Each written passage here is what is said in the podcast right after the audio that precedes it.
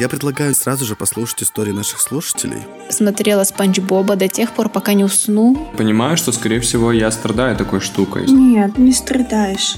Знаете, я сейчас покажусь вам ужасным человеком. Знающий себе цену парень расставляет ноги. Там можно арендовать того, кого ты хочешь. Жена, может быть, дочь. Я больше никогда не буду говорить, что я люблю одиночество. Всем привет! Это третий сезон подкаста «Я боюсь». Здесь мы говорим о страхах, о том, что чувствует каждый, но не каждый готов обсуждать. Меня зовут Кирилл. Всем привет, меня зовут Аня. Привет, я Маша. Всем привет, меня зовут Саша. Сегодня мы поговорим с вами о страхе одиночества. Я думаю, что в том или ином аспекте он знаком каждому, поэтому найдите себя в наших историях, которые вы сегодня слушаем. А обсуждаем и слушаем мы сегодня не только истории друг друга, но и истории наших подписчиков подписчиков, которые подписались на нас в ВКонтакте или в Инстаграме, увидели заранее пост, который мы там разместили, и прислали нам свои голосовые сообщения. Так можете попасть в подкаст и вы. Обязательно подпишитесь, все ссылки есть в описании. А, там много всего полезного мы публикуем и, и просто интересного. Поэтому я очень рекомендую. Открывайте описание подкаста, там есть ссылочки на наши соцсети и подписывайтесь. Кроме соцсетей, там еще есть, конечно же, YouTube современный, модный, молодежный. Кому удобно слушать и смотреть подкасты на Ютубе, можете заходить туда, в поисковой строке вводите «Я боюсь» подкаст и находите наш подкаст уже на Ютубе. Но если вы хотите поддержать нас, вы можете отправить нам донаты, любую сумму, которая вам кажется комфортной. А, чтобы это сделать, перейдите по ссылке в описании этого подкаста, там все очень просто. И, и там легко. еще можно отправить нам персональное сообщение, которое мы тоже прочитаем, увидим и примем к сведению все, что вы хотите нам сказать вместе с донатом. Для тех, кто любит читать э, статьи, мы пишем подробные, подробнейшие э, статьи на Яндекс.Дзен обо всем, что не входит в наш выпуск. Все, что вырезается нещадно корректорами и редакторами, все можно найти в Яндекс.Дзене. Все с обязательных вот этих вот разговоров мы переходим к теме, ради которой мы сегодня здесь собрались, и это тема страх одиночеством. Что ж такое одиночество? Маш. Сука, Кирилл! Ты хотела, ты это сделала. Я как хотела, так и сделала. Я боюсь. Короче. Так, учитель, учитель пришел. Учитель, так. Маша, хватит сквернословить, да. А если быть чуть более приличным, чем Маша, и набрать одиночество в поисковике, то мы увидим очень негативное определение на самом деле, которое гласит, одиночество — это явление, эмоциональное состояние человека, связанное с отсутствием близких, положительных эмоциональных связей с людьми или со страхом их потери в результате вынужденной или имеющей психологические причины социальной изоляции. Ну, то есть плохие слова, изоляция, отсутствие. Изоляция вообще плохое слово. Социальная изоляция, да. мы уже привыкли. Да, а вот потом идет сразу же такая фраза, что в рамках этого понятия различают два феномена: позитивное одиночество и негативное. Вот так вот, вот с чем мы имеем дело. Господа. Господа.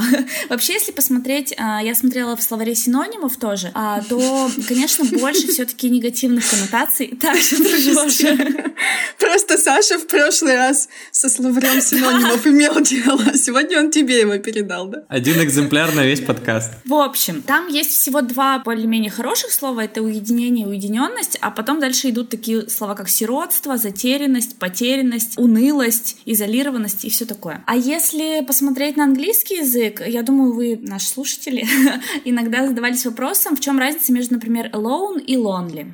Очень похожие слова и, в принципе, одинаковое определение, но с разным оттенком. Uh, alone — это быть одному. Ну, то есть это ничего... Это очень нейтральное слово. Ну, то есть просто я сегодня, например, там сижу дома один. Это будет alone. А вот lonely — это уже одинокий uh, человек, и uh, тут есть грустный оттенок, и совсем уж, совсем уж грустный оттенок у слова uh, lonesome. Это прям угнетенное состояние. Есть еще слово solitary — это уединенный, ведущий такую жизнь по своему собственному желанию, тоже очень очень приятненькое слово. Вот. Ну, есть слово сингл, оно обозначает чисто такой социальный статус. Женат, в смысле не женат и, и не замуж. Сингл плеер. Сингл леди. Холост. Холост, да. Именно.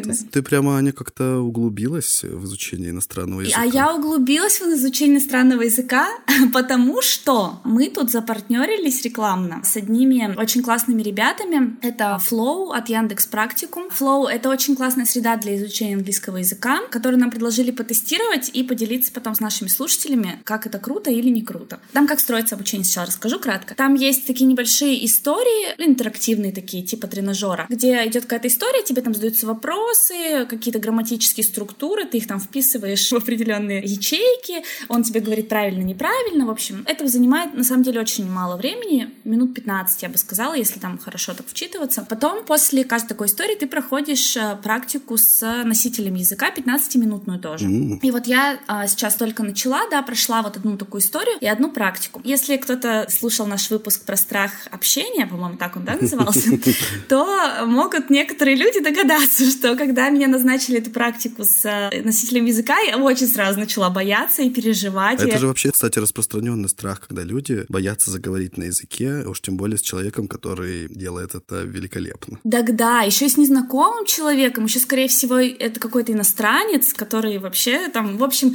я всячески себе объясняла, что вообще-то ничего страшного нет. И в итоге первое занятие я немного саботировала, ну, по объективным причинам, но все равно. И со второго раза, в общем, я все-таки встретилась, и это очень классный опыт. Мне очень понравился преподаватель. А, мужчина молодой, он из Сербии. А, он, конечно, очень классно говорит на английском языке, что неудивительно. В общем, очень классно все прошло. И я там переживала, что вот, я вдруг там не выучила хорошо урок, и там буду тупить, и, все такое. Школьные флешбеки пошли. Да, да, да, да. Очень просто. Там есть подсказки, там, где нужно там обязательную программу говорения выполнить. А вообще так, в принципе, можно просто, он там задает какие-то вопросы, ты просто на какие-то отвлеченные темы тоже можешь поговорить. В общем, очень круто, я буду продолжать заниматься. Ты расскажешь нам? Да, я обязательно расскажу э, вам где-то в серединке и потом в конце.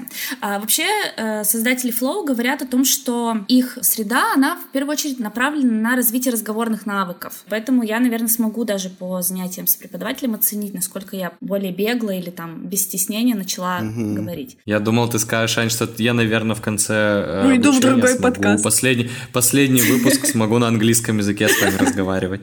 Нет, я-то смогу. Я... Давайте я буду говорить, только вы меня не поймете, наверное. Ну, мы-то отстанем. Ну, знаешь, мы посмотрим на твои результаты и как ломанемся, и тоже будем на флоу проходить эти занятия. А там, кстати, для есть для начинающих? Я вот вообще не знаю. Для язык. бигинеров. Для бигинеров, да, там есть. Так что, пожалуйста, если вы совсем не знаете ничегошечки, кроме Apple и Table, то вам как раз на бигинера. Apple, iPhone и Table. Ладно. Блин, ну давайте похлопаем себе, у нас появился первый партнер. Первый партнер.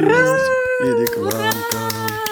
Спасибо, Флоу. Вообще, это же реально полезная штука. И поддержите нас, пожалуйста, тоже. Мы вас просим, наши слушатели. Переходите по ссылке, которая есть в описании. Регистрируйтесь. Там один, вот одну, ага. одну бесплатную историю и одно занятие с преподавателем можно пройти бесплатно, чтобы понять, для тебя это или нет. Угу. Переходите, и потом делитесь впечатлениями. Я боюсь. Так, ну мы понимаем, что у нас есть несколько разных слов про одиночество. И, как мы понимаем, большинство из них негативные коннотации несут. Понятно, почему это состояние может вызывать страх. Мне нужен словарь синонимов, чтобы узнать слово коннотация. Коннотация.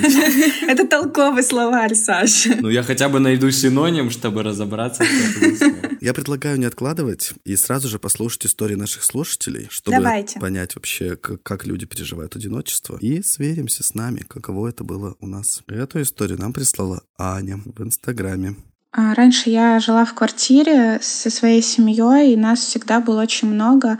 В разные периоды, там 5-7 человек в квартире. Так получилось, что я переехала одна в квартиру и уже полтора года живу одна. Интересно замечаю развитие принятия своего одиночества, потому что сначала мне было очень комфортно, я не хотела никого звать к себе, потому что я реально в какой-то момент устала от шума и огромного количества людей. Мне хотелось просто побыть одной. А затем э, мне стало грустно, когда ко мне приезжала бабушка несколько дней, а потом уезжала. Вечер, когда она уезжала, я плакала, потому что мне, правда, очень хотелось иметь какую-то компанию. И сейчас, спустя полтора года, я поняла, что я уже научилась жить одна, э, научилась э, находиться самой собой и проводить с собой время. И мне это безумно нравится. И на самом деле я считаю, что всем нужно учиться проводить время с самим собой, общаться с собой, знать свои желания. И очень классная вещь, что когда ты а, тебе хорошо с собой, с тобой будет хорошо всем окружающим. И вторая история. Прошлым летом ездила в Грузию примерно две недели одна. Это было очень э, здорово, когда тебе не нужно искать какие-то компромиссы и думать, куда пойти. Хочешь поспать днем, ты спишь днем. Ты хочешь рано встать, ты встаешь рано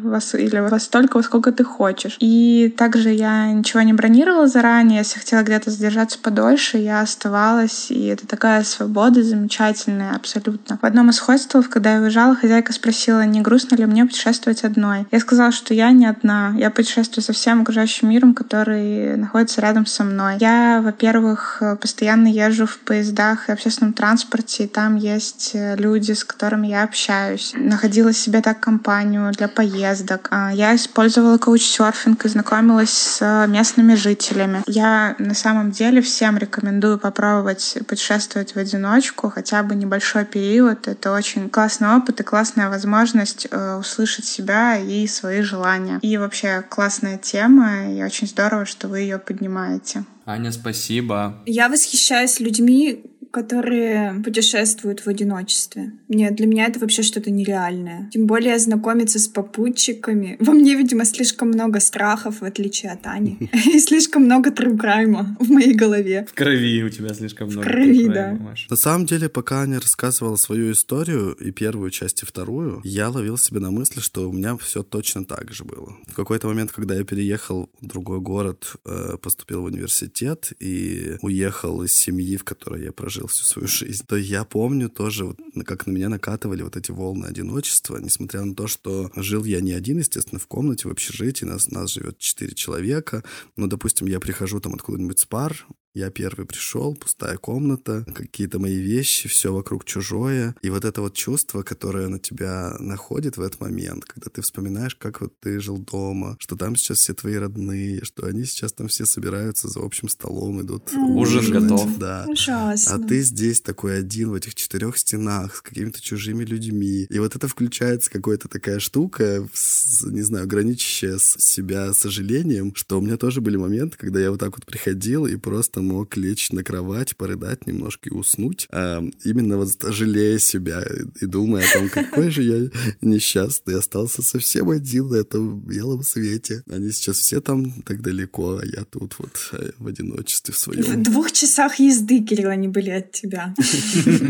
Ну... Да-да-да, подраматизировал немного, преувеличил. Ну что делать? Ну у меня, у меня то же самое было чувство. Нет, на самом деле, вот ты, Маш, говоришь про два два часа езды. Это сейчас кажется, что типа тут вообще, ну, сел и поехал. А раньше, мне кажется, два часа там до, до областного там ближайшего города это невозможно просто как будто бы было осуществить. Я вообще не понимаю, как э, можно быть одиноким человеком и кайфовать от этого. Для меня это вообще сложность, какая-то дикая сложность. Ну, то есть я вот все головой все понимаю, то, что говорит Аня, и то, что ты, Кирилл, говоришь, я все это понимаю, и, и понимаю, что какие, какие сложности там примерно были. Но когда они говорят, когда люди говорят о том, что я кайфую в одиночестве, научись кайфовать в одиночестве, я вообще этого, я просто не понимаю, каково это. Меня закрытые пространства, где я нахожусь больше трех часов в одиночестве, просто убивают. Я не знаю, что с этим делать. Ну, в смысле, ну у тебя же наверняка были в жизни ситуации, когда ты чувствовал себя одиноко. Ну, ты сразу впадаешь в какую-то там апатию, что ты никому не нужен, например. Бывают еще такие совпадения, что тебе никто там не пишет, не звонит, и ты сразу ощущаешь то, что ты один на этой земле, начинаешь сам инициировать. Ну, я говорил про это в, в выпуске про секс, как ни странно, мы обсуждали немножко human дизайна, и вот в этом human дизайне был парадокс моего дизайна, что я должен вроде как э, быть человеком, который ждет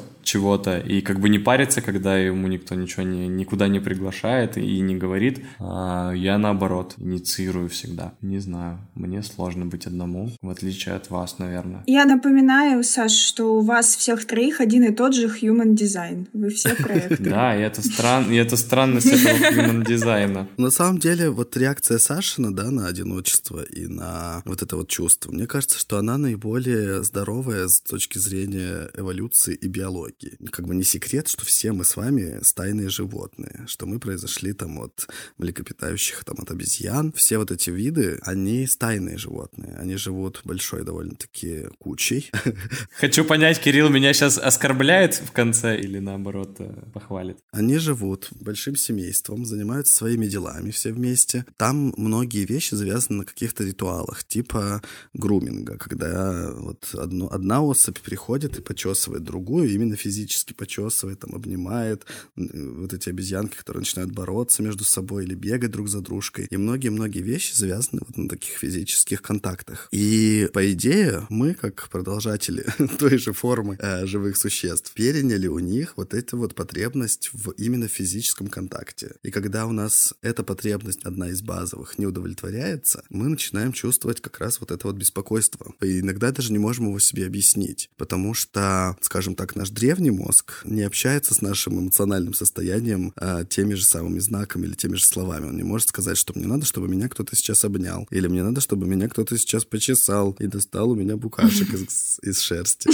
А, он там пытается подавать вот эти древние-древние сигналы. Наш мозг, уже более современный, пытается как-то это интерпретировать для себя, что мне как-то неуютно, и мне как-то плохо, и я буду страдать, и вот это все. А возможно, действительно нужен просто социальный контакт, который, грубо говоря, наша физическая потребность, а не только эмоциональная. Я тут тебе немножечко не то чтобы возражу, угу. но представлю альтернативную теорию.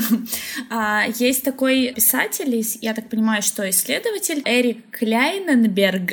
У него есть книга, она называется «Жизнь соло. А, новая социальная реальность». И она есть на русском языке, ее можно купить и прочитать. У нее, кстати, довольно неплохой рейтинг. Кратко расскажу, о чем он там пишет. А он вообще создал такое понятие, как синглтоны. Синглтоны — это житель большого города, который непрочным семейным связям и сомнительным отношениям предпочитает одиночество. То есть это его осознанный выбор. Эрик говорит, что одиночество сегодня — это новая социальная реальность крупных городов, осознанный выбор молодых а, представителей креативного класса и либо, либо молодых вот таких вот представителей а, прогрессивных, либо а, наоборот людей пожилых, которые осознанно выбирают стареть в одиночестве, которые не боятся, что мне там я умру и никто не поддержит меня за руку, а принимают решение ну, для себя и считают, что им так лучше и проще. И вот как раз он говорит о том, что это все связано с ростом городов, с тем, что сейчас так очень много всяких возможностей, можно экспериментировать своим образом жизни, ну и там еще всякие социальные революции, там эмансипированность женщин там и так далее. Он как раз тоже, о чем сказала Аня, выступает за ту мысль, что иногда на каком-то этапе своей жизни быть в одиночестве не только не вредно, но и даже очень полезно, потому что люди, которые, а, например, находятся, ну он тут, конечно, больше делает акцент все-таки на семейную жизнь,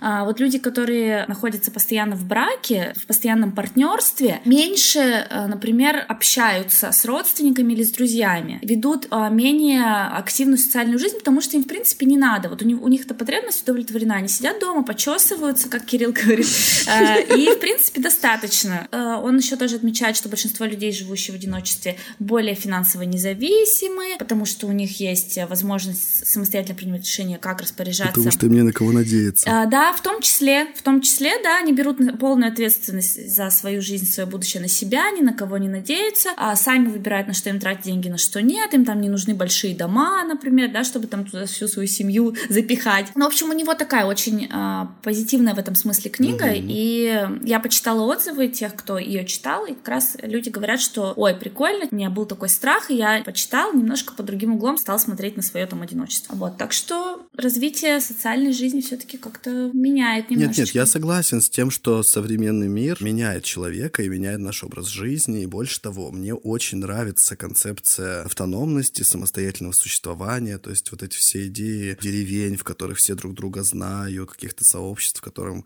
все переплетено, все друг друга знают, все друг с другом здороваются. Долгое время меня очень, наоборот, раздражало это все. И мне казалось, что идеально это вот большой город, где ты один, да, людей вокруг куча и много, но ты на самом-то деле один. И это очень классное состояние, я его даже люблю. Люблю. Но с другой стороны, в какие-то моменты, когда я узнал про эту связь, да, с нашим древним мозгом и вот грумингом, и вот этими всеми нашими как бы потребностями, которые идут еще откуда-то оттуда и никуда, по идее, не делись, мне стало понятнее, что такое вот одиночество и автономия имеют еще и свои минусы. Либо ты должен просто, понимая это, предусмотреть, как у тебя такая потребность тоже закрывается. Ну, пребывание в одиночестве нередко ведь еще превращается в такую аддикцию, то есть иногда люди, которые ограждают себя от общения и ограждают себя вот в этом одиночестве из-за каких-то дополнительных страхов или еще за чего-то там, говорят о том, что это потом постепенно это нарастает, ты уже не хочешь больше расставаться со своим одиночеством, еще страшнее становятся любые социальные контакты и так далее, и так далее. Ты загоняешь себя в такую немножечко ловушку.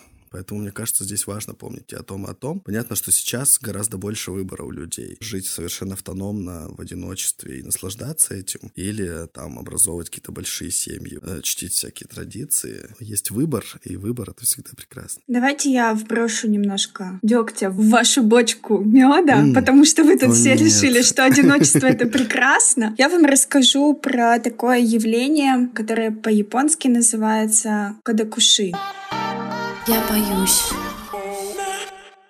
Кадакуши от японского кадоку одиночество и ши или си смерть. Ну, как вы уже поняли, это явление, при котором человек умирает в одиночестве, и его тело находят через несколько недель или даже месяцев. К сожалению, это очень распространено в Японии сейчас. Это связано со старением населения, с большой продолжительностью жизни. У них э, она около 84 лет сейчас, средняя продолжительность жизни. Японцам, что ли, стать. Да, Саш, у тебя, у тебя все получится. Зачем тебе это нужно? По последним переписям населения а, в Японии было около 35 тысяч стариков а, старше 65 лет людей. Это около 28%. Исследователи пророчат увеличение этого процента вплоть до 35% к 65 году. Это очень много, очень много пожилых людей. Ну да, население планеты вообще стареет. Ну да, это вообще характерно для 21 века, но в Японии это немножко чуть-чуть поусугубленнее, так сказать. Так, что это значит? Это из-за генетики или из-за хорошей медицины они там все живут хорошо? Так, Саша заинтересовала не одиночество. Разберемся-ка давайте, что там с Японией. Ну, говорят, что да, и генетика, и э, высокий уровень жизни, и особая диета э, морская, и вообще вот вся, всяческие ограничения японцев э, в принципе, и в, в образе жизни, в общем, во всем, во всем. Но проблема-то в том, что э, молодые люди уезжают из своих больших семей в города работать, и когда они работают, у них есть друзья, это их коллеги. В основном их друзьями становятся коллеги, когда они выходят на пенсию в 65 лет. Обычно не, ну не обычно, но у большинства из них нет ни семьи, ни друзей, потому что коллеги, все, они остались, собственно, на работе. И они испытывают одиночество. В Японии есть специальные кафе, куда могут прийти одинокие старики. Они они там находят себе собеседников в виде таких же стариков, руководителей вот этих кафе. Не знаю, не знаю, как, как этот человек называется. Главный старик. Да, еще у них есть э, специальные клининговые службы, которых вызывают родственники, чтобы убрать квартиру после кадакуши. Oh. Это реально. Я не советую никому гуглить, особенно заходить в картинки. Маша. Инструкцию просто выдала. Нативочка. Или смотреть документальные фильмы, потому что я вот посмотрела... Ссылки все есть в описании. Вот это ни в коем случае не смотри. Ну, правда, это очень печально. Там показывали интервью э, как раз вот одного из основателей такой компании. Он рассказывает э, о том, как он придумал это, как он каждый раз хочет уйти. Ну, печально-то почему? Ну, печально, потому что показывают вот этих стариков, которые говорят, что они общаются... Умерли в одиночестве. Которые... Ну, нет, самое страшное... Те, кто умерли, у них уже все хорошо, Кирилл. Самое страшное — это то, что до этого. И они рассказывают, что они ходят вот в эти кафе, общаются со своими детьми только два раза в месяц, кто-то вообще не общается. У них вот единственная возможность получить, как ты говоришь, груминг и хоть какой, какие-то социальные поглаживания а, вот в таких местах. Или волонтеры, которые тоже достаточно распространены в Японии, которые приезжают и помогают, разговаривают. Mm-hmm. Заботятся о них. Я еще скажу немножко про статистику, наверное, потому что вот вы, вы сейчас послушали про Японию и думаете, что у нас-то в России все хорошо, что у нас такой ситуации нет, у нас же нет специального слова для этого. Но на самом деле в Японии на 2019 год насчитывалось около 14% домохозяйств, состоящих из одного человека. То есть это люди, которые жили в одиночестве. А в России по подсчетам э, переписи 2010 года таких домохозяйств было 25%. То есть у нас на самом деле еще поинтересней. Я думаю, что вы вспомните, в советском кино э, была прям такой лейтмотив, была такая тема, помните? Там же массово переезжали люди из деревень в города, сносились там старые поселки и выстраивались вот эти высотные многоэтажки. И вот люди переезжали, там оставляли стариков где-нибудь. И вот эта вот тема того, что э, пожилой человек человек оставлен где-нибудь далеко, и он там сейчас один, она, в принципе, э, звучит тоже давненько. С тех пор, как люди стали стремиться в большие города, мне кажется, она актуальна. Актуальна, да, и она с годами, скорее всего, будет все больше усугубляться, и поэтому вот в Японии, в частности, уже появились mm-hmm. такие сервисы. Возможно, у нас тоже скоро появятся. И еще я хотела вам рассказать еще об одном сервисе, который меня удивил. Э, тоже он родом из Японии. Это семья на прокат. Это никак не связано ни с какими интим-услугами, это вообще ничего подобного. Они это просто... как муж на час, который ремонтирует электропроводку? Да, примерно так, только здесь такие менее, как это сказать, э, утилитарные цели для этого нужны, более психологические э, такие мотивы у этих людей. Это вообще как? Что это из себя представляет? Расскажи. Это сервис, я нашла только один пример, э, Family Romance называется. И там можно арендовать того, кого ты хочешь, это может быть жена, может быть дочь, может быть, могут быть внуки. Э, можно арендовать даже гостей на свадьбу. Звучит отлично. Э, да, так, например, делают некоторые девушки, которые, как раз как Аня рассказывала, выбирают одинокую жизнь, но родственникам не объяснишь, что ты сам это выбрал и хочешь жить с кошками. Им нужна шикарная свадьба. Ты приглашаешь своих родителей на свадьбу, где абсолютно все, кроме твоих родителей и тебя, являются актерами. Блин, это великолепно. У нас в России есть такой сервис? Срочно. Не знаю, может быть, Саша не зря хочет стать японцем. Есть несколько грустных историй о том, э, как, э, ну, одинокие, собственно, не по своему выбору люди арендуют себе, ну, например, женщины арендуют мужей и так сильно к ним привязываются, что потом предлагают им стать реальными мужьями. Вот это и страшно. Это прям похоже на сюжет «Черного зеркала», да ведь? Да, ну, к сожалению, конечно же, это невозможно, и они э, как это сказать? Вежливо отказываются. Вежливо, да, вежливо пытаются отказать, потому что, ну, как бы им это и не разрешено. Такое чаще случается с женщинами, потому что, ну, мужчины к ним приходят прямо в дом. То есть, когда у тебя дома появляется мужчина, наверное, э, логичным продолжением будет, что он станет твоим настоящим мужем. А женщины же не приходят в дома мужчин из соображений безопасности, поэтому mm-hmm. с ними такое реже случается. Там есть гейши для этого. Все продумано. Хорошо. В общем, такое странное и интересное явление, и кажется, что в будущем таких вообще, в принципе, сервисов, которые будут оказывать какую-то психологическую поддержку одиноким людям, будет становиться больше, потому что потребность очевидно есть, и, наверное, это не такая большая цена. Я подозреваю, что в будущем это станет еще и дешевле, потому что тебе не нужны будут для этого люди. Ты будешь надевать просто 3D-очки, которые тебя перемещают в виртуальную реальность, в которой ты окружен семьей, друзьями, собаками, кем угодно. Кирилл, а как же почесывание? Кто тебя будет почесывать? Ну так, я думаю, что там уже изобретут какое-то влияние на мозг напрямую, чтобы мозг думал, что тебя почесывают. Ладно, возможно. Я надеюсь, конечно. Я за технический прогресс, конечно. Да, мы уже поняли, да, что ты на Деда Мороза загадываешь себе. Технический прогресс. Пожалуйста. Дед Мороз, пожалуйста. Как много в этом Кирилл загадывает Деда Мороза технологический прогресс.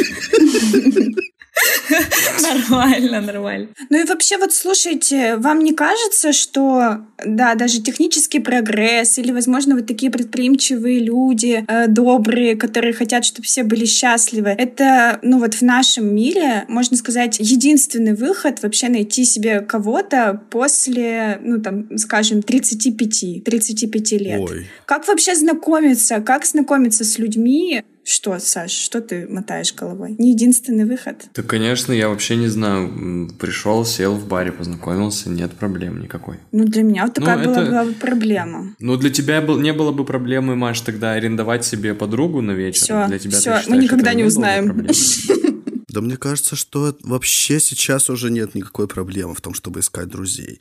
Нет проблемы не связанной с возрастом, не связанной с какими-то твоими странностями или особенностями, потому что, ну, все, все границы стерты, мне кажется. Во-первых, понятно, что у всех есть соцсети. Сколько у тебя реальных друзей найдено после окончания университета? Кроме твоих коллег, которых ты мог бы записать в друзья. Ну, кстати, записывать коллег в друзья тоже не такая уж плохая идея. Вот японцы записывают, а что потом? Кадакуши. Это потому, что они их только формально записывают, а надо действительно подружиться со своими коллегами. И в старости они придут хотя бы на твою могилку. А кто-то из семьей становится. Нет, я понимаю, что приобрести дружбу это вообще довольно сложный процесс. И он, конечно, более естественным Очень. образом складывается в детстве или потом в юном каком-то возрасте, когда вас еще и обстоятельства чаще всего схлестывают вместе где-нибудь, и вы должны вынуждены какое-то время общаться, и понятно, Выживать. что дружба, да, завязывается а, более естественным путем. Но сегодня, мне кажется, что и это у нового поколения уже стирается границы, потому что они спокойно пишут в директ людям совершенно незнакомым, что для меня, например, еще пока является чем-то, ну, совсем таким странным. Я бы не стал писать незнакомому человеку, с которым мне просто как бы захотелось пообщаться, писать ему типа, о, привет, там, давай пообщаемся. Нет, для меня это странно, но для них уже нормально. И еще есть ведь специальные приложения, которые нацелены на то, что ты сейчас случайно с кем-то познакомишься и будешь общаться. Либо там для дружбы, либо есть приложения отдельные для там, удовлетворения своих сексуальных потребностей, либо для каких-то романтических там свиданий или планов каких-то. Есть, короче, такая книга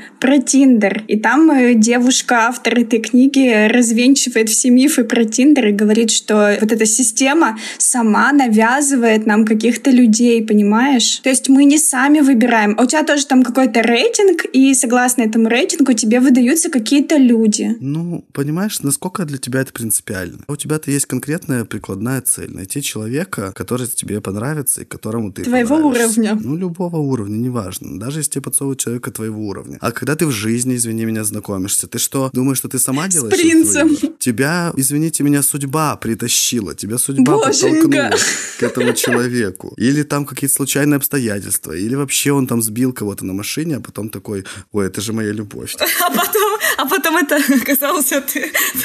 Ну, сколько разных странных ситуаций, когда ты ничего не выбираешь. Точно так же, мне кажется, Так вот, все меньше уже таких ситуаций. Уже все больше ситуаций, когда он лайкнул мою фотку, я лайкнул ее фотку, и все, и у нас уже трое детей. Вот таких ситуаций сейчас больше. Ого, ну, таких вот прямо мне не знакомо, но не исключено. У меня какие-то бабкинские, Да-да-да-да-да. бабкинские пошли темы. Я завязываю. Давайте Аня расскажет про то, как искать друзей. Я вообще-то к этому вела. Маш, ну я поняла, что ты к этому вела, но я просто вообще не хотела эти советы, знаете ли, тут давать, потому что я не знаю, кому они вообще могут помочь. Ну, давайте посмеемся вместе со слушателями. Ну давайте, конечно. Я боюсь. Короче, я из двух источников у меня есть, не буду их называть. Первое правило и там, и там излучайте позитив. Вот такое Yeah. правило, прекрасно. Вот я сразу выпилилась, понимаете? Вот именно. Все, сразу минус. Используйте места силы. Кто-то комфортнее чувствует себя в кафе, кто-то дома, а кто-то на свежем воздухе. Блин. Ну, кстати, это хороший совет. Хорошо, где вам спокойно и легко. И чаще общайтесь именно в этих местах. То есть, если вам комфортно дома, Вот и дома и сидите. вот Нет, здесь имеется в виду, что если вам некомфортно пригласить человека дома, и вы будете стесняться и чего-то бояться и опасаться всего, ну так встретитесь в парке в темном. Там наверняка вам будет гораздо лучше. Или встретитесь в центре города в кафе посидите сначала, а потом уже будете тут устраивать. Ладно, берем этот совет. Берите с собой второго пилота. Или некрасивую подружку, да, вот это вот. Или некрасивую, да, в скобочках некрасивую подружку. Кирилл, не кряхти. Ну, Кирилл защищает девушек, молодец. Да, да, Кирилл? Или ты что-то другое имел в виду? Это просто старческое кряхтение, вы чё? Вообще, вот для меня это очень хороший совет, потому что когда берешь подружку, например, на какое-то мероприятие, то как-то, ну, сразу как-то ты себя комфортнее чувствуешь. Ну, в смысле, ты комфортнее себя чувствуешь, потому что тебе уже есть с кем общаться, ты не в одиночестве. Но ты же при этом не будешь тогда и знакомиться с кем-то еще. Нет, Вот конечно. всё. а я ни при каких условиях не буду ни с кем знакомиться, извините. Но, но подружка может скрасить вечер, во всяком случае. Ну нет, я, я тут поспорю. Ты все равно со своим другом будешь себя вести так, как ты обычно себя ведешь. И большая вероятность не начать там что себе придумывать и кого-то из себя строить. М-м. А потом разочаровать внезапно А, ну, человека, кстати, да. Кстати, да. который думал, что ты элита. Ну, Маш, подожди, у тебя же может быть определенная модель общения с твоей подружкой, и это не значит, что это, эта модель Матом, да? общения раскрывает истинную тебя, правильно? Ну, не знаю, я со своими друзьями обычно истинная я. Ладно. У Саши просто несколько личностей похоже. Так, забудьте о карманах. Ладно. Дальше. Тут даже вопросов нет. Загнули пальчик. Это типа, если ты телефон в руках несешь, то не убирай его в карман. Это, это отсылочка к нашему предыдущему выпуску про страх остаться без интернета. Послушайте его, если еще не послушали. Следующий совет. Избегайте позы неудачника. Это какая? Сейчас узнаем. Так, знающий себе цену парень жестикулирует, расставляет ноги, О. подается вперед, занимает максимум пространства. Бессильный человек, бесхребетный, гор, Так, все, это уже ужасная статья. Токсичность. Здесь должен замигать красный огонек. Токсичность, токсичность. Бессильный человек горбится, сводит руки, опускает голову. Именно в такую позу мы часто стоим, когда проверяем телефон. И окружающие в это время видят в нас неудачника. Я живу в этой позе, ребят. Э, Мне кажется, это правда так. Вот, я, видите, я имею в виду, что я знаю согласен. таких людей, которые и так себя ведут, и, по, и по-другому себя ведут. И это все твои личности. Да, сейчас я сгорбленный сижу, а через пять минут я расслаблюсь. Расставишь ноги. Мужики в метро. В метро, да. В общем, вот подобного э, рода советы. Ну, типа там разжигайте беседу, будьте прожектором, стройте связи, а не стены. Вот такие вот советы, понимаете? А еще мне, мне очень понравился, знаете, какой совет? А, говорите потому что. Вместо «давай закажем на ужин китайской еды», говорите «давайте закажем на ужин китайской еды, потому что она такая вкусная. Ты ведь хотел попробовать что-нибудь новенькое». Вот представляете? Или вместо «дашь мне свой телефон», а, ну, нужно говорить «думаю, тебе стоит дать мне свой номер телефона, потому что мы можем отлично провести время вместе». Вот понимаете? Вот потому что добавляешь, и все окей. Ладно. Просить совета нормально, мне кажется. А что значит просить совета? Это располагает, видимо, людей к тебе. Да, это располагает, что типа, а вот как ты думаешь, заказать ли нам китайскую еду, потому что сразу комбо-комбо. В общем, последний совет, это тоже очень интересный. А, Не говорить «пожалуйста». В смысле, не просить, не верь, не бойся. Нет, люди склонны отвечать, как тут говорится, добром на добро. Когда кто-нибудь благодарит вас за оказанную услугу, не говорите «пожалуйста», а скажите «уверен, на моем месте ты сделал бы для меня то же самое».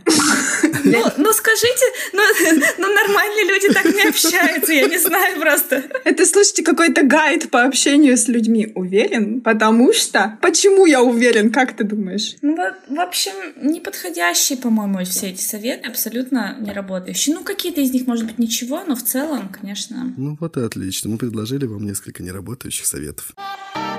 Я боюсь. Вот смотри, Ань, ты сказала, что я бы вообще ни в коем случае не пошла бы знакомиться. Это намекает, мне намекает на то, что у тебя точно должны были быть э, моменты, когда ты чувствовала себя очень одиноко в жизни. Я тоже думала сегодня про это. Это не связано, на самом деле, со знакомствами. У меня как-то, ну, не было, наверное, такого периода, когда прям я была вообще одинокая, и у меня там, например, не было друзей, или там я чувствовала бы себя одиноко, несмотря на то, что у меня много друзей. У меня было как бы все нормально с этим. А сейчас мне, конечно, очень иногда грустно бывает. Вот Маша, например, с своими подружками общается в чатах и договаривается на всякие встречи. И я всегда ей завидую, потому что у меня а, не осталось рядом ни одной подруги из таких стареньких, Мгм. которые меня Мгм. хорошо знают, которые прям такие мои лучшие. Они в разных, мы в разных городах живем, и мы общаемся, блин, не знаю, комментариями в Инстаграме, я бы сказала, чаще всего. И это, конечно, грустно. Но у меня есть другая история про страх одиночества, и она такая вот чисто э, утилитарная.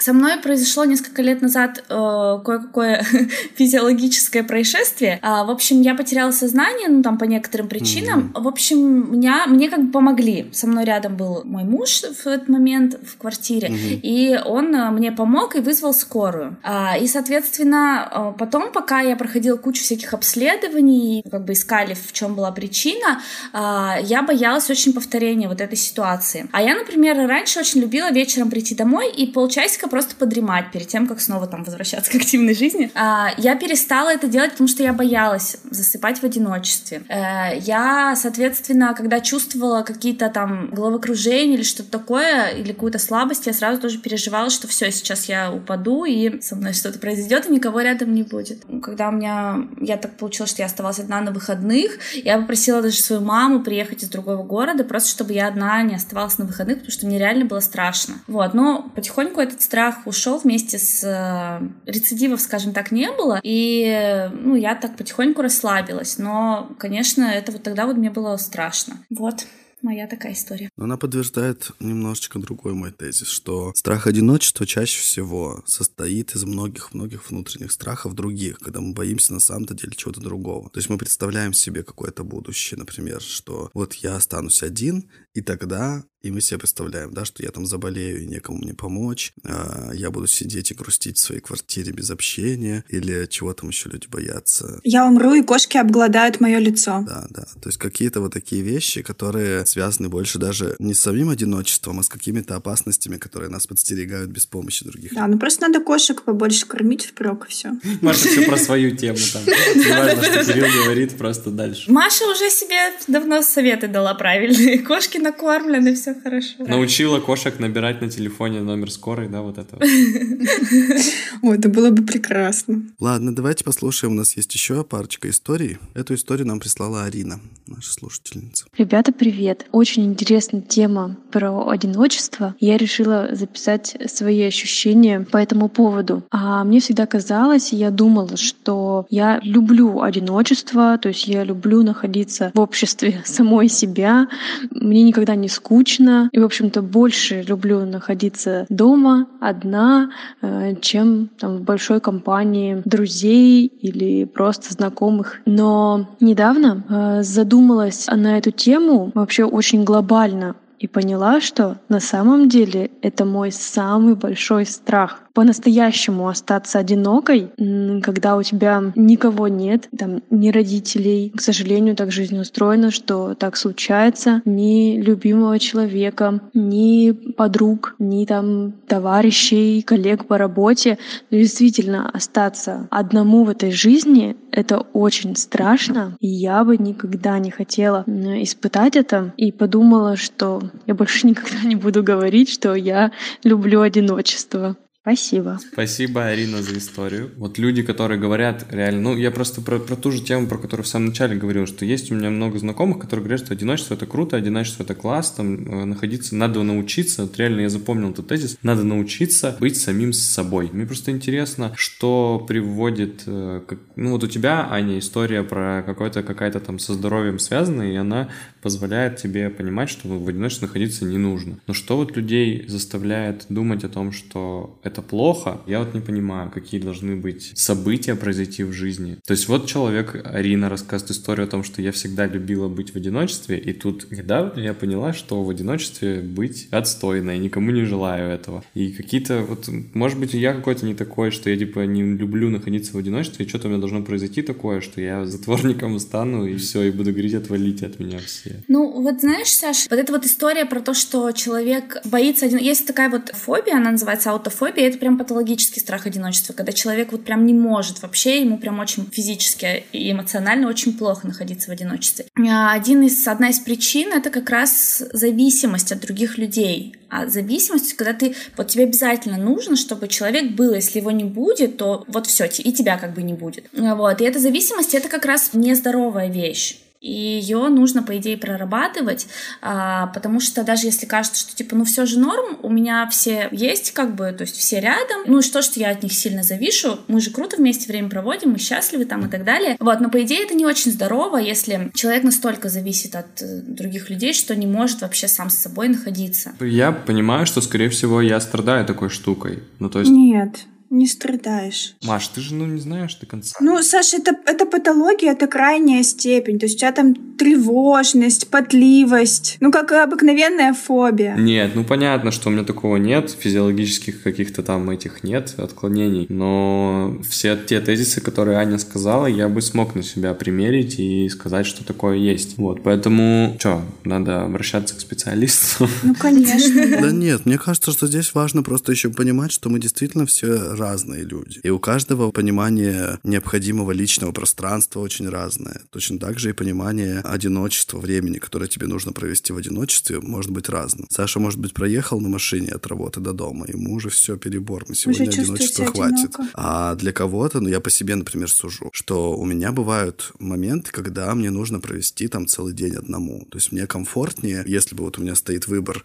пойти с кем-то встретиться и замечательно провести время, или побыть одному. Бывают моменты, когда я понимаю, что для меня это очевидный выбор, что сегодня мне надо побыть одному. Я не знаю, мне кажется, что это просто зависит от внутренней необходимости. Это, в принципе, нормально. Да, я согласна. Если это не причиняет каких-то какой-то болезненности и вот этого всего. Я думаю, что, Саша, тебе может быть интересно быть, а, как это сказать-то, провести такую практику, в кавычках это назову, ну, то есть испытать одиночество как опыт. Потому что многие же люди, в принципе, стараются расширять границы своего опыта. И вот, например, побыть в одиночестве в качестве вот такого вот опыта и понять, что ты будешь чувствовать в этот момент, что для тебя значит одиночество, насколько для тебя важны другие люди, или, может быть, ты вот этим вот бесконечным общением с другими людьми заглушаешь какие-то важные вещи, которые тебе надо самому с собой там проговорить. Так, сейчас вы меня в депрессию угоните. Нет, на самом деле я уже был даже готов к тому, что вот когда началась пандемия, в апреле месяце у меня должен был быть отпуск, и я был готов ехать куда-нибудь в отпуск. И я понимал, что я один поеду. И у меня такого опыта не было вообще, когда я один уезжаю там, например, за границу, и там все там две недели, там, не знаю, полторы недели я нахожусь в одиночестве, сам что-то там тихо сам с собой гуляю.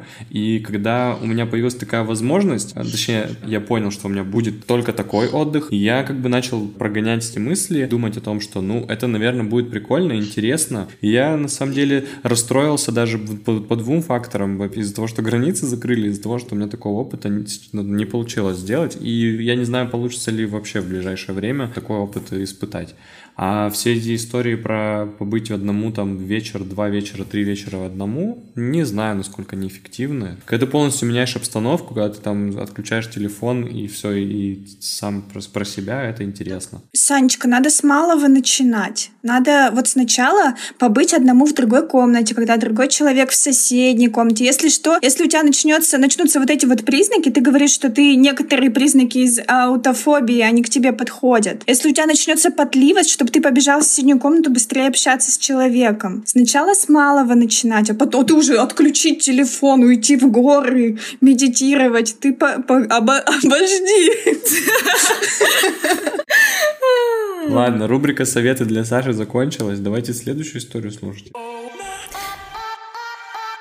Я боюсь. Да, давайте послушаем как раз историю. Нам прислала наша постоянная слушательница Светлана, и она как раз рассказала и о положительном, и об отрицательном, в общем, обо всем. Привет, любимый подкаст. Привет, ребята. А, я ужасно соскучилась, на самом деле, и обожаю вас слушать. И на самом деле у меня есть история на каждый ваш, вашу тему про страхи, но, наверное, это зацепило меня сильнее всего. Еще буквально недавно я не могла засыпать а, в тишине. Сейчас как бы это иногда тоже присутствует, но не так сильно. Э, я жила одна, и мне было очень страшно засыпать, потому что э, я не знала, что делать, если кто-то постучится, кто-то позвонит в домофон, если что-то упадет, то я не смогу это свалить, например, на кого-нибудь, там, на брата, на маму, на подругу. То есть что-то, наверное, какой-то страх аномалии. И я всегда, когда приходила домой, э, я всегда включала или музыку, или кино, а засыпала я под мультики строго много. Я ставила таймер на телевизоре и смотрела Спанч Боба до тех пор, пока не усну. Мне было настолько страшно спать в тишине, спать одной. Мне было пофиг, сколько буду платить за свет, наверное. Вот, мне было важно, чтобы я чувствовала эффект присутствия чего-то. Просто знать, что я не одна, что со мной хотя бы разговаривает телевизор. Это звучит странно, но это есть. Я не скажу, что сейчас этот страх куда-то пропал, но я чувствую себя в большей безопасности. А, например, в России, когда я гуляла по улицам, я всегда бежала быстрее-быстрее. Ну, чаще всего я была одна. Я всегда думала, что за мной кто-то ходит. Что если мужчина поворачивает со мной, или там мальчик, или женщина, следом идет моим же путем, моей же дорогой, то мне нужно быстрее забежать в подъезд и нестись на третий этаж, сломя голову, не дай бог меня догонят. То есть, наверное, это Страх одиночества — это про безопасность, когда ты не уверен в себе, наверное, не доверяешь себе, и ты знаешь, что ты в каких-то обстоятельствах не можешь сам себя защитить. А, но при этом, как ни парадоксально бы это звучало, мне очень комфортно с собой, наедине. То есть я могу оставаться одна, более того, мне нужно оставаться одной. На какое-то время мне нужно выходить на улицу, гулять одной. Ну, думаю, что это всем так нужно делать на самом деле, но при этом я не пугаюсь. То есть я, когда остаюсь одна, я прям начинаю понимать, что мне классно. Ну, не там, не неделю, не три дня, там, так в таком состоянии нахожусь, но пару часов или, например, полдня — это прям для меня важно. То есть есть такие люди, которые вообще не могут без кого-либо находиться, их прям трясет. А есть люди, которым, ну, типа интроверты, да, которым комфортно с собой. Но на самом деле, мне кажется, что важно научиться быть наедине с собой каждому, потому что так ты обретешь ту самую безопасность, о которой я говорила раньше. Так, ну что, Саш, тебе тут второй слушатель. Все твердят. Нет, а вы что такие на меня напали-то? Вы сами-то что, как вообще? Я обещала Свете привет передать. Света, привет! Света, привет! Не чувствуй себя одиноко, мы с тобой. Обнимаем крепко-крепко. Давайте, что на меня напали? Вы сами-то Да никто вообще? на тебя не нападает. Просто несколько человек уже об этом заговорили, и я вот сейчас подумал о том, не штамп ли это. То есть не мысль ли, которая просто в последнее время стала модной, что типа вот нужно найти гармонию с самим собой. И ты прям так и представляешь себе человека, который в позе йога сидит, одинокий в комнате, и все так красиво и замечательно. Может быть, это просто мода такая на одиночество. Особенно, когда одиночество практически недостижимо в условиях да, да большого города. Ты такой думаешь, М, как прикольно быть одиноким. И это уже как будто бы такая привилегия, типа я, у меня сегодня сеанс одиночества. На самом деле интересно, Света тоже об этом заговорила, что вот этот вот страх одиночества на самом-то деле завязан на разных других страхах. На страхе, угу. э, на необходимости быть в безопасности, да, на страхе того, что тебе что-то угрожает, на неуверенности в себе, что ты без кого-то там не до конца как бы полноценный человек. И поэтому в этом смысле во многих ситуациях, если страх одиночества начинает быть каким-то превалирующим и болезненным, важно посмотреть на то, из чего он состоит внутри. Нужно копать, короче, да, глубже. Оставшись наедине с собой. А, кстати говоря, ребята, психотерапевты считают, что аутофобия связана с, со слабыми или вообще с отсутствием тесной связи с родителями в раннем возрасте. Ну, есть вообще разряд психологов, которые считают, что все из детства, и мы не можем этого исключать, возможно.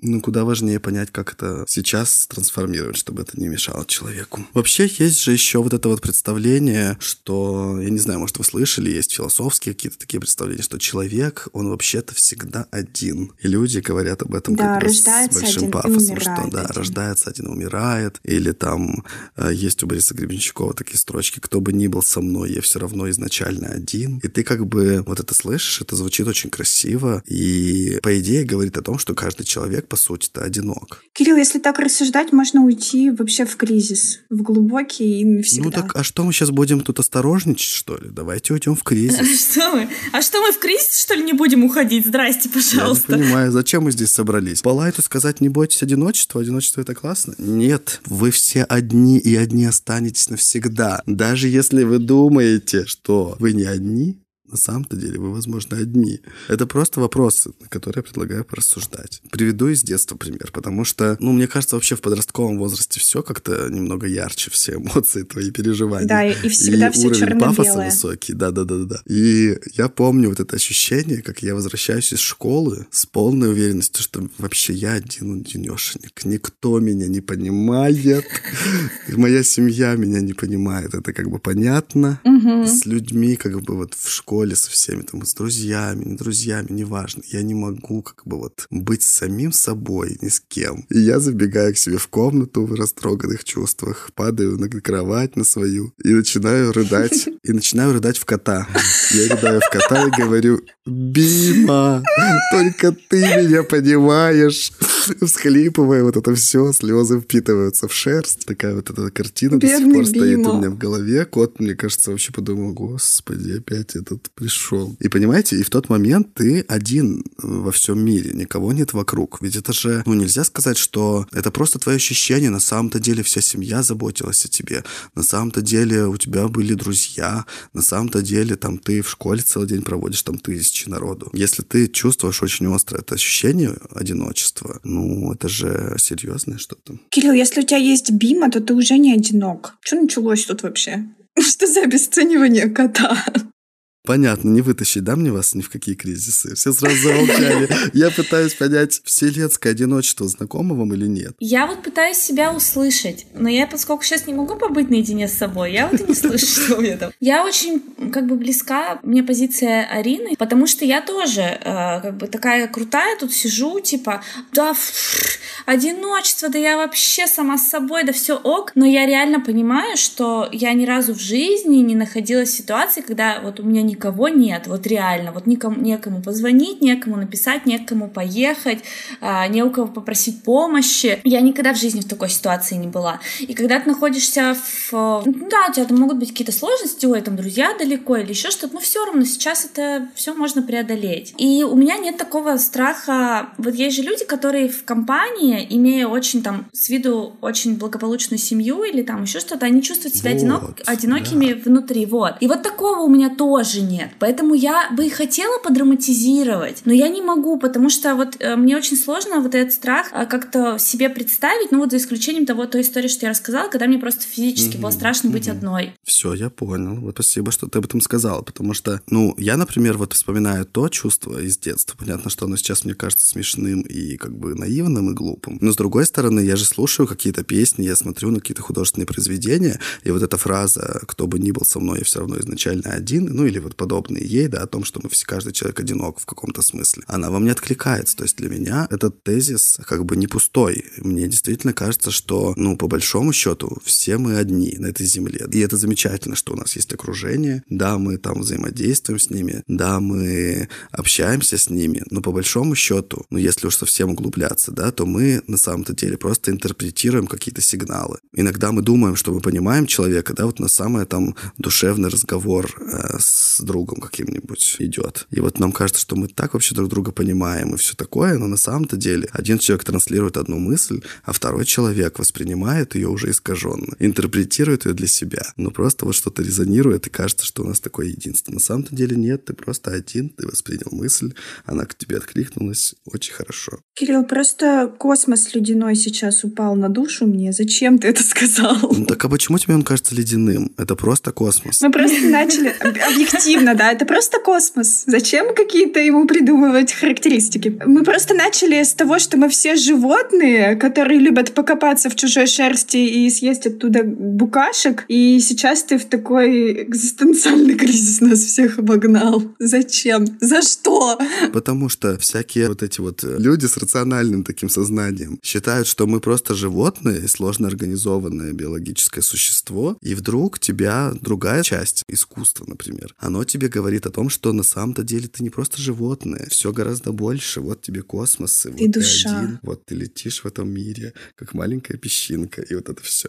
Просто уже 80% людей отключилось на этом моменте. Так, ну ладно, я запишу дополнительное приложение к этому выпуску, которое будет называться «Один». Да, да, да, про эту песчинку, которая летит. Спецвыпуск подкаста «Я боюсь». Так, ну вот вообще мы сейчас обесцениваем э, все страдания Кирилла. Нельзя так делать. Это как бы я к этому уже привык. Просто мы, возможно, еще и обесцениваем э, ощущения части людей, которые нас слушают. Они пришли на выпуск Я согласна. Я подумала о том, что нас могут слушать люди, которые сейчас находятся вот в том чувстве, когда Кирилл плакал в кота, и они думают, что никого нет вокруг, ни единого человека, который может помочь. И тут очень важно себя вытащить из этого состояния, и, возможно, вам поможет телефон доверия доверия. Я нашла единый телефон доверия. Mm-hmm. Запишите его себе. 8 800 2122. 8 800 2122. Если у вас возникают какие-то мысли, которые вы бы хотели с кем-то обсудить, и вы считаете, что не с кем, пожалуйста, позвоните по этому номеру, и вам помогут. Либо поплачьте в кота. Вы поплачьте в кота,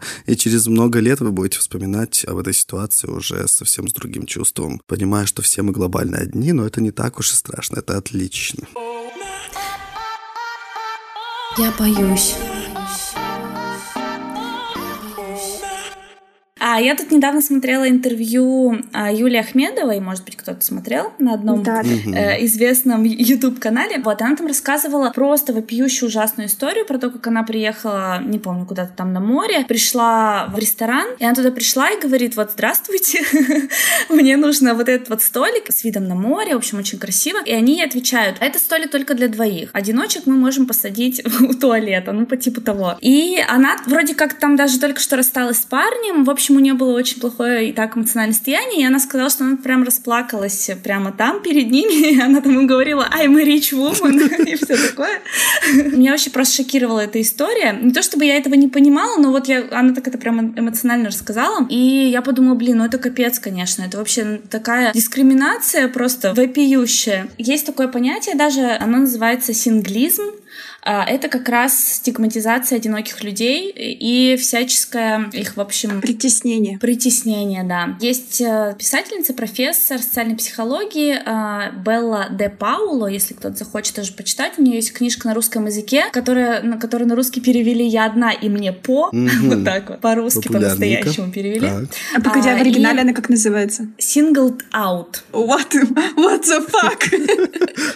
Хочется сказать. А, вот, и она, в общем, сама одинокая. Здесь уже одиночество именно как э, социальное одиночество в и семье. Как выбор, нет? Как выбор, да, как выбор, но именно про семью, про партнера, угу, про угу. мужа, про жену. А, она топит, конечно же, за то, что все это типа хрень, хватит притеснять одиноких, мы такие же, как, как, как вы, и все такое. Но у нее есть интересные исследования. Они опрашивали, ее команда опрашивала респондентов, и 49% из них автоматически описали женатых как добрых, жертвенных и заботливых, просто только по признаку того, что это женатый человек. Одиночки заслужили такую характеристику только в 2% случаях, 49%, представляете, 2%. Около 32% назвали женатых людей любящими, тогда как никто не использовал это прилагательное в отношении одиноких людей. То есть одинокий человек мало того, что он не очень-то добрый и жертвенный, так он еще и любить не может. Это ужасно. И еще одно немецкое исследование уже другого автора показало, что одиноких людей чаще воспринимают как неудовлетворенных собой жизнью, менее приятных, физически привлекательных, более невротичных, а, менее удовлетворенных своим статусом отношений, более одиноких, ну это понятно, но зато более свободомыслящих. То есть все-таки есть что-то что хорошее дают одиноким людям, и это свобода мысли. А, при том, когда эти же исследователи попросили а, самих группы вот одиноких и женатых замужних людей оценить свой уровень самооценки удовлетворенности жизнью, а, они показали абсолютно равные результаты. То есть э, нет разницы в самовосприятии, но есть огромная разница в восприятии общества. Ничего себе, слушай, а ты, может быть, слышала наверняка, есть такая статистика якобы, что одинокие люди живут меньше, чем там парочки, например. Ну вот, слушай, я на такое не натыкалась, пока искала. Просто меня заинтересовало, что самоощущение у одиноких и неодиноких людей, в принципе, удовлетворенность жизнью похожи. Одинаковое. Это очень да, интересно. Да. Хотите прикол? Короче, забиваешь э, в Google «одинокие живут», и тут, короче, несколько вариантов. Дольше у моря, меньше.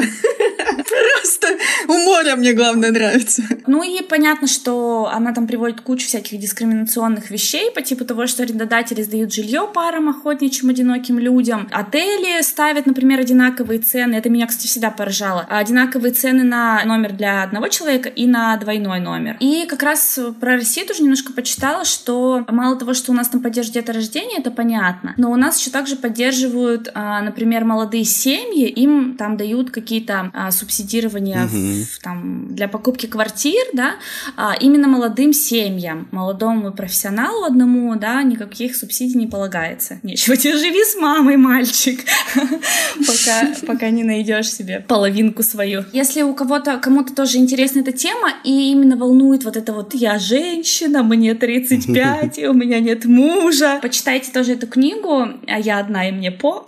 А мужчинам можно почитать? Мне захотелось посмотреть. И мужчинам, конечно, можно.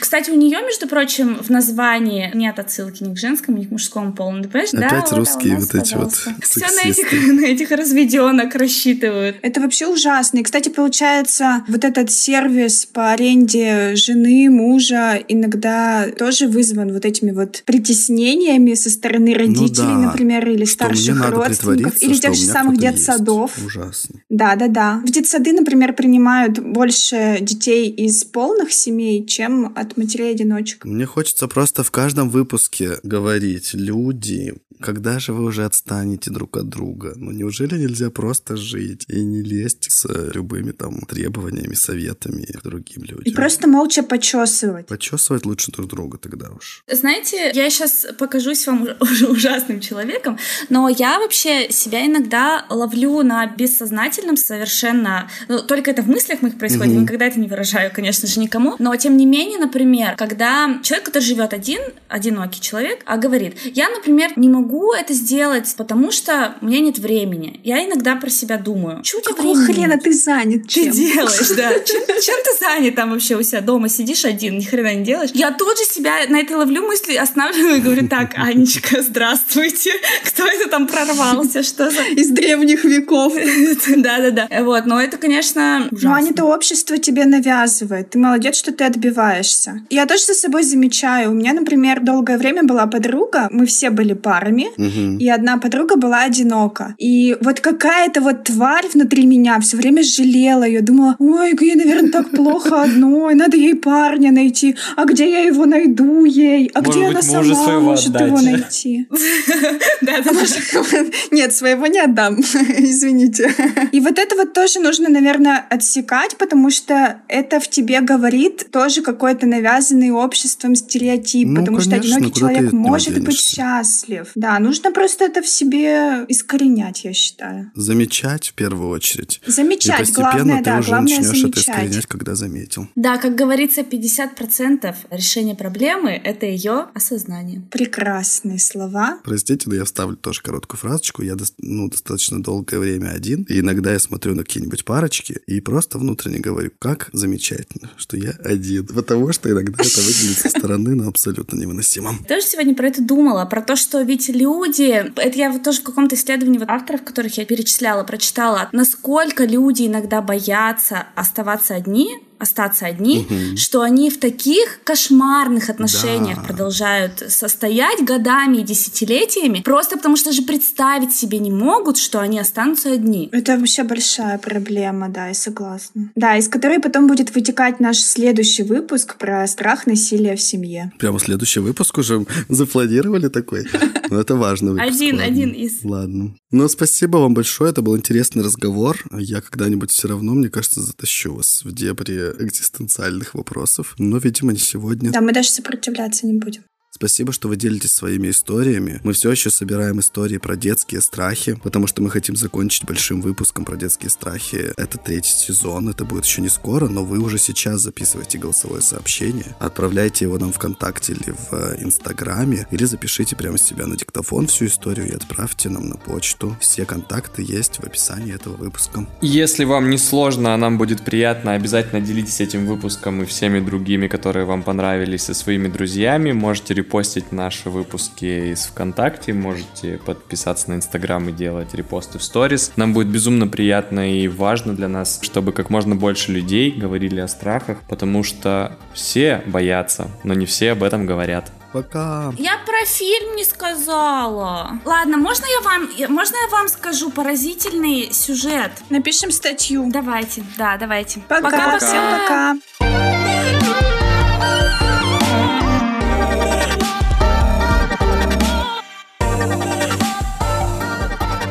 я боюсь.